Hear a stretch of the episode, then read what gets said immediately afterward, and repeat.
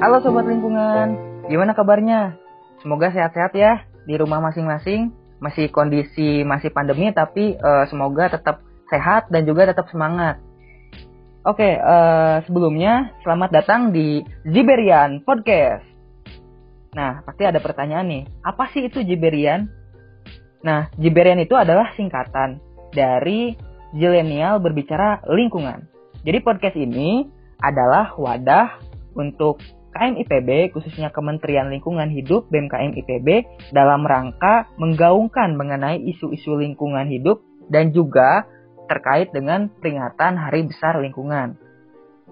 Nah, eh, aku di sini bakal jadi host untuk memandu seri Jiberian Perdana kita pada kesempatan kali ini. Sebelumnya ada pepatah yang mengatakan tak kenal maka tak sayang. Jadi, alangkah baiknya kita kenalan dulu. Kenalin, uh, saya Angga dari Kementerian Lingkungan Hidup BMKM IPB. Nah, tujuan adanya podcast kali ini yaitu untuk membahas mengenai isu-isu lingkungan hidup yang sedang terjadi dan juga memperingati hari-hari besar lingkungan hidup. Jadi buat teman-teman semuanya yang ada di rumah yang sedang mendengarkan ataupun yang kepo-kepo terkait dengan isu-isu lingkungan hidup dan juga terkait dengan peringatan Hari Lingkungan Hidup apa aja silahkan teman-teman bisa dengarkan langsung di uh, Jiberian Podcast sudah ada di Spotify. Oke. Okay? Nah, uh, untuk seri perdana ini uh, kita akan membahas mengenai Hari Hutan Internasional yang diperingati setiap tanggal 21 Maret. Nah, kenapa sih diadakan Hari Hutan Internasional? Salah satunya yaitu agar masyarakat umum lebih peduli akan kondisi hutan yang menjadi paru-paru dunia.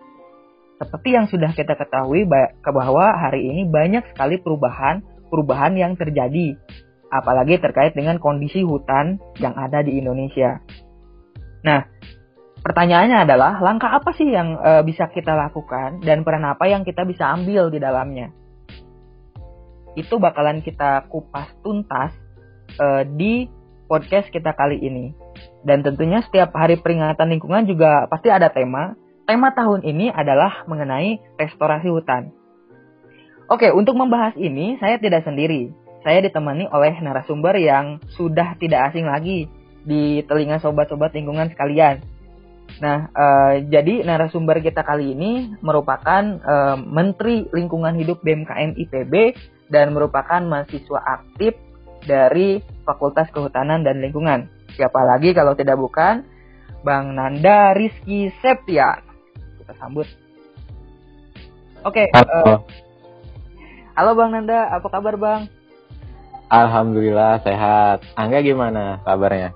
Alhamdulillah Bang sehat. Oke, mungkin Abang bisa memperkenalkan diri terlebih dahulu Bang. Oke. Halo teman-teman semuanya. Perkenalkan, namaku Ananda Rizky Septian, biasa dipanggil Nanda. Seperti tadi yang Angga juga udah sempat perkenalkan ya. Aku saat ini menjabat sebagai Menteri Kementerian Lingkungan Hidup BMKM IPB Kabinet Zilenial tahun 2021. Dan juga aku saat ini juga masih berstatus aktif mahasiswa Departemen Silvikultur Fakultas Kehutanan dan Lingkungan angkatan 54. Oke, yeah. salam kenal semuanya. Oke, salam kenal Bang Nanda. Oke, uh, kalau boleh tahu nih Bang, sekarang Abang lagi sibuk apa sih selain kegiatan organisasi, selain uh, sekarang lagi uh, mungkin penelitian ya karena uh, sedang uh, apa namanya tingkat akhir. Selain itu, Abang sibuk apa lagi sih Bang? Kesibukan nggak ada sih sebenarnya kesibukan selain dari skripsian selain dari penelitian itu nggak ada jadi lebih banyak fokus buat menyelesaikan akademik terlebih dahulu juga menyelesaikan amanah di organisasi seperti itu. Oh, wah baik baik semoga dilancarkan selalu ya bang e, apa pun itu kondisinya semoga semangat terus juga. Amin. Oke. Okay. Nah kalau boleh tahu juga nih bang ini kepo banget nih saya. Posisi abang sekarang lagi di mana bang? Sekarang posisi lagi di kampus nih, lagi di Bogor. Oh, jadi lagi di kampus ya Bang sekarang? Iya, banyak bolak-balik ah. kampus akhir-akhir ini. Nah, jadi kangen nih bicara kampus. Nah, sini sini masuk. Sudah lama saya ke kampus. Oke, okay, uh, eh, mungkin ini adalah episode perdana uh, terkait dengan podcast Jiberian Podcast. Jadi kita bakalan membahas mengenai peringatan Hari Hutan Internasional. Nah, uh, mungkin langsung saja ya Bang. Jadi uh, tanggal 21 Maret itu kan diperingati sebagai Hari Hutan Internasional. Jadi uh, menurut Abang Nanda ini sendiri sebagai mahasiswa Fakultas Kehutanan dan Lingkungan sekaligus Menteri Lingkungan Hidup PMKM IPB, apa sih Bang makna peringatan Hari Hutan Internasional itu?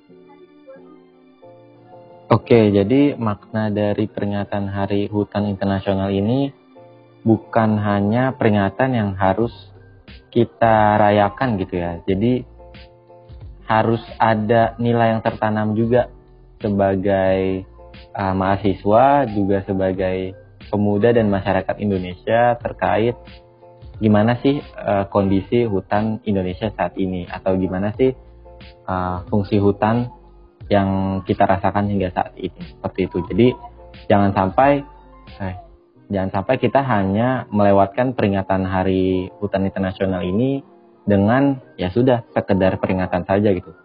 Harus ada nilai-nilai yang kita pelajari juga harus ada kesadaran yang kita ketahui terkait isu-isu hutan Indonesia seperti itu. Ya betul, setuju banget bang. Jadi uh, harus ada kesadaran ya dari diri kita untuk mengetahui terkait dengan kondisi hutan khususnya di Indonesia gitu. Seperti apa? Mungkin kalau berbicara 20 tahun ke belakang oke okay, gitu kan. E, konteksnya wah hutan alamnya masih lebat banget. Tapi kondisi sekarang gitu kan eh, ini juga perlu lah perlu ada kesadaran. Dan juga nilai-nilai dari e, peringatan Hari Hutan Internasional ini juga harus kita petik di dalamnya. Setuju banget bang. Nah e, terkait dengan peringatan Hari Hutan Internasional ini tentunya ada tema nah tema untuk Hari Hutan Internasional ini kan terkait dengan restorasi hutan ya Bang. Uh, menurut Abang, sebagai seorang mahasiswa kehutanan, apa sih itu restorasi dalam lingkup kehutanan? Yang mungkin bisa diinformasikan. Oke, ya ini sebenarnya materi dari Departemen Sosikultur ya, semester 5 kalau tidak salah. Jadi saya sedikit reminder nih ya, sedikit merimain uh, pikiran saya ilmu-ilmu yang kemarin sudah didapatkan gitu. Jadi restorasi hutan itu merupakan kegiatan atau usaha memulihkan dan memperbaiki kondisi dan fungsi suatu ekosistem hutan mendekati kondisi asli atau awalnya. Jadi untuk restorasi hutan ini kita memperbaiki kondisinya lalu memperbaiki fungsi yang tadinya hilang gitu jadi tidak hanya tutupannya saja yang kita kembalikan, tapi fungsinya juga harus kita kembalikan gitu. Seperti itu sih, enggak kurang lebih buat ya, ya. restorasi hutan itu sendiri. Ya, jadi bukan hanya tutupan ya bang, tetapi uh, kondisi dan juga fungsi hutan itu sendiri juga diperbaiki ya bang, seperti itu. Benar, benar. Ya, itu kegiatan uh, restorasi hutan. Nah, uh, kita ketika berbicara mengenai kita ya bang, kita kan masih mahasiswa nih. Peran apa sih bang sebetulnya yang, yang bisa diambil sebagai mahasiswa dalam rangka mendukung upaya restorasi hutan itu sendiri bang? Oke, kalau bicara terkait peran mahasiswa atau peran pemuda lah ya, untuk restorasi itu sebenarnya cukup berat gitu ya, karena kita sebagai mahasiswa, sebagai pemuda itu memang memiliki tenaga dan waktu yang banyak. Namun kita masih uh,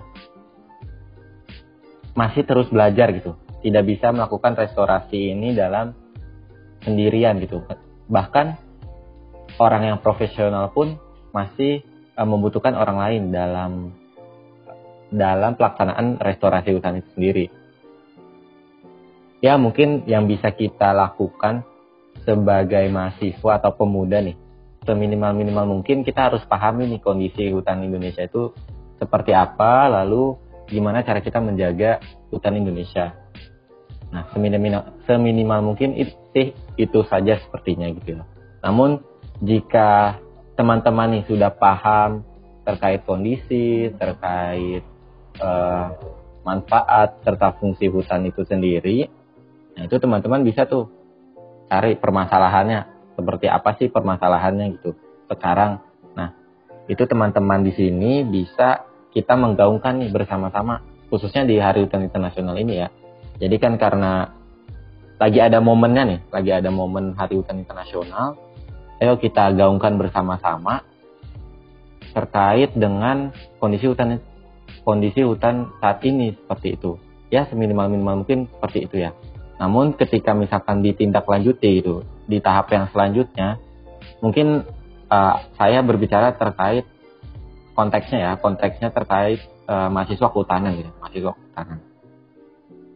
Mahasiswa kehutanan yang memiliki ilmu atau pembelajaran dan pengetahuan lah ya terkait dengan hutan, restorasi hutan, rehabilitasi dan hal sebagainya, itu bisa nih kita bergabung ke NGO ataupun komunitas-komunitas yang memang berfokus untuk menyelesaikan permasalahan permasalahan-permasalahan hutan itu. Nah, itu nanti uh, kita bisa melakukan uh, restorasi di situ bersama-sama dengan orang-orang lain gitu, pemangku kebijakan maupun uh, stakeholder-stakeholder terkait dalam melakukan restorasi. Mungkin Angga juga tahu nih, kalau di Indonesia itu ada yang namanya Badan Restorasi Gambut. Nah, ya, BRG itu hanya uh, salah satu contohnya, salah satu contoh dari uh, lembaga yang berfokus pada bidang restorasi. Nah, tentu saja masih banyak lain tuh lembaga-lembaga maupun NGO-NGO yang memang bisa kita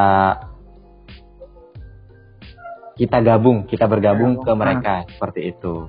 Oh, betul betul bang. Oke, tadi abang juga sedikit menyinggung mengenai restorasi, rehabilitasi, sama reklamasi ya bang. Nah itu uh, ada perbedaannya nggak sih bang antara rehabilitasi, restorasi dan juga reklamasi? Kadang kita tuh kalau kalau ngelihat uh, apa namanya uh, istilah tersebut tuh kadang suka apa ya pabaliat gitu bang. Jadi kayaknya ini sama deh, kayaknya ini sama gitu. gitu. Mungkin dari abang sendiri ada perbedaan nggak sih bang gitu di antara ketiga uh, istilah tersebut? Oke, jadi untuk istilah-istilah tersebut sebenarnya masuk ke dalam uh, satu istilah gitu ya, istilah besar yaitu rehabilitasi. Jadi tadi Angga kan nanyanya rehabilitasi, restorasi, sama reklamasi. Iya, Bang. Nah, Restorasi dan reklamasi ini termasuk ke dalam rehabilitasi yang definisinya itu pemulihan atau perbaikan lahan seperti semula gitu. Jadi untuk secara khususnya bagaimana pemulihannya, eh, lalu bagaimana cara memperbaiki lahannya itu dibagi-bagi lagi nih menjadi istilah-istilah yang lebih spesifik seperti restorasi juga reklamasi seperti itu. Jadi sesuai dengan kondisi dan tujuan kita melakukan pemulihan tersebut. Seperti itu. Kalau restorasi itu sendiri, seperti yang tadi sudah uh, saya jelaskan juga, kalau dia itu melakukan pemulihan melakukan pemulihan sesuai dengan kondisi dan fungsi dari uh, kondisi awalnya gitu. Jadi dia memperbaiki, dia mengembalikan dua hal, yaitu kondisi dan fungsinya. Seperti itu. Nah, perbedaannya dengan reklamasi yaitu masih ini merupakan suatu kegiatan atau usaha memperbaiki suatu ekosistem agar dapat menjalankan fungsi sesuai dengan peruntukannya gitu.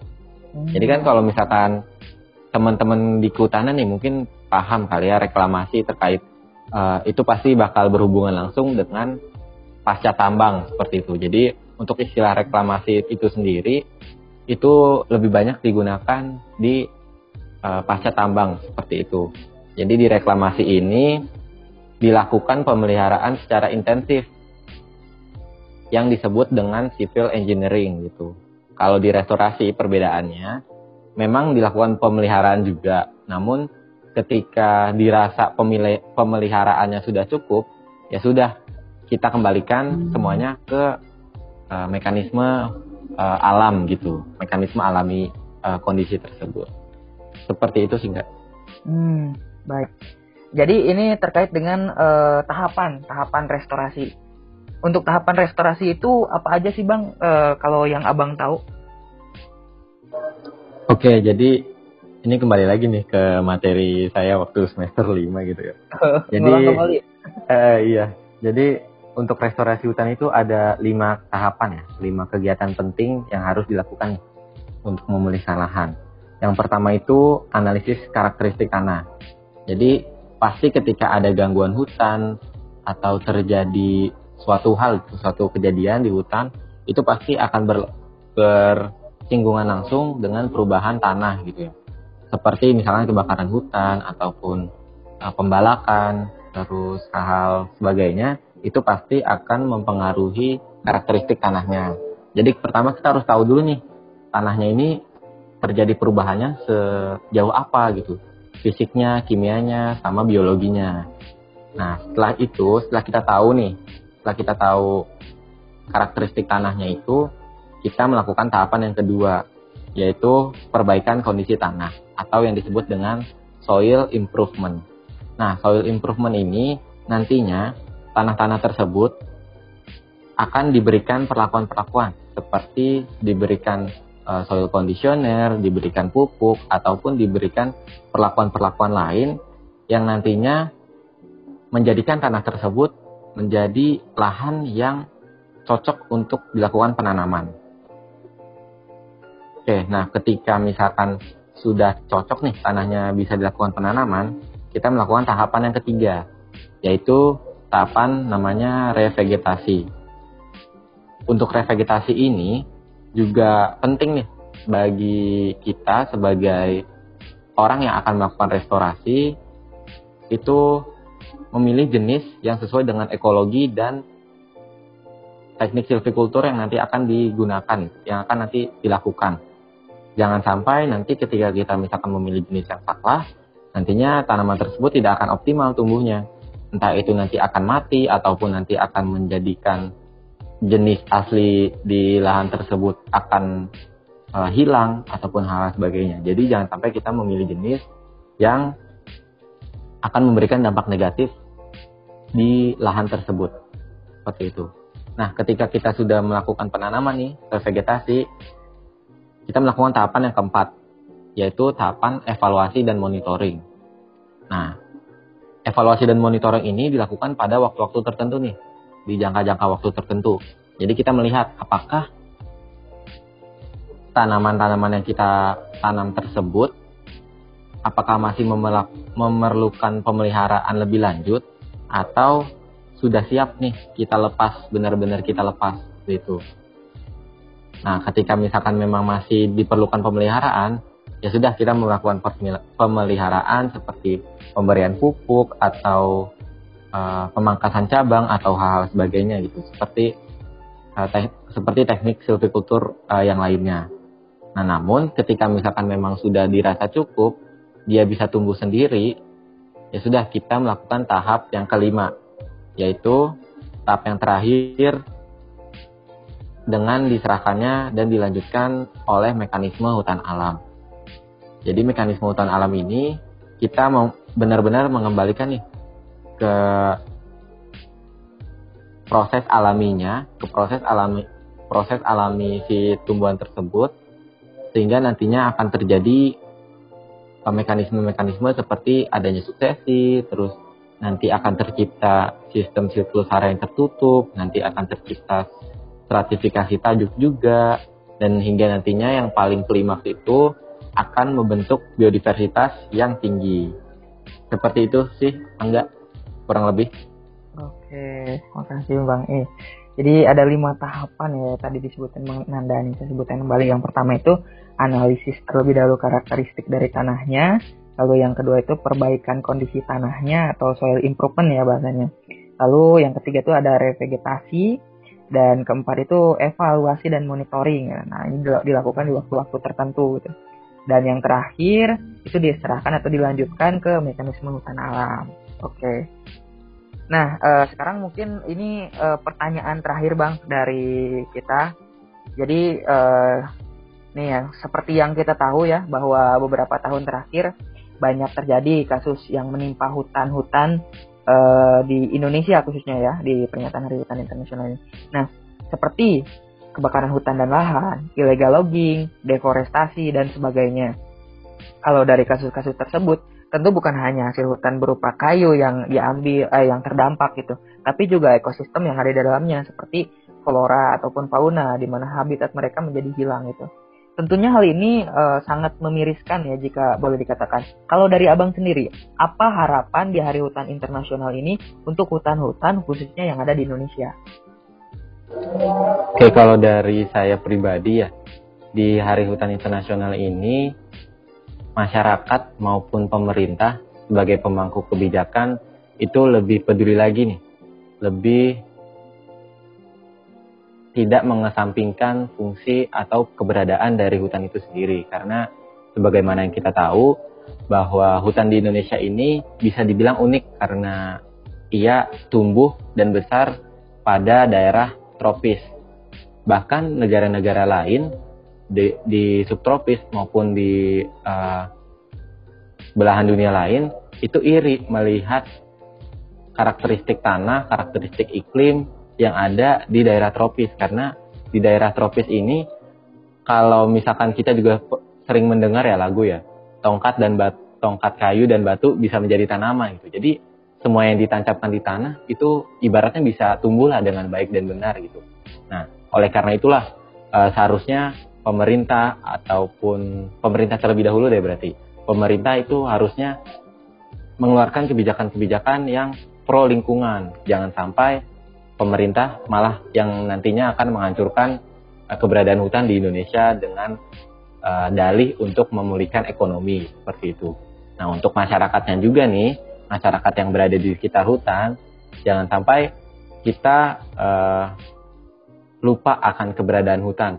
Kita uh, mencuri hasil hutan, kita uh, membabak hutan. Nah, itu sebenarnya memang uh, sebuah kejahatan seperti itu. Namun seminimal-minimal mungkin nih di Hari Hutan Internasional ini kita sebagai mahasiswa atau sebagai pemuda lah ya, khususnya uh, sebagai masyarakat Indonesia, kita bisa melakukan nih pemeliharaan maupun lebih peduli lagi terhadap pohon-pohon yang ada di sekitar kita. Meskipun jauh dari hutan, kita uh, seharusnya bisa uh, lebih peduli lagi terhadap pohon yang ada di sekitar perkarangan rumah kita. Seperti itu Angga harapan ya. dari saya. Amin. Semoga semua harapan itu dapat terwujud ya Bang di kondisi hutan Indonesia jadi lebih baik lagi gitu ke depannya. Amin. Oke, uh, itu pertanyaan terakhir dan itu mungkin sebagai penutup juga ya pada perjumpaan kita kali ini di podcast kali ini.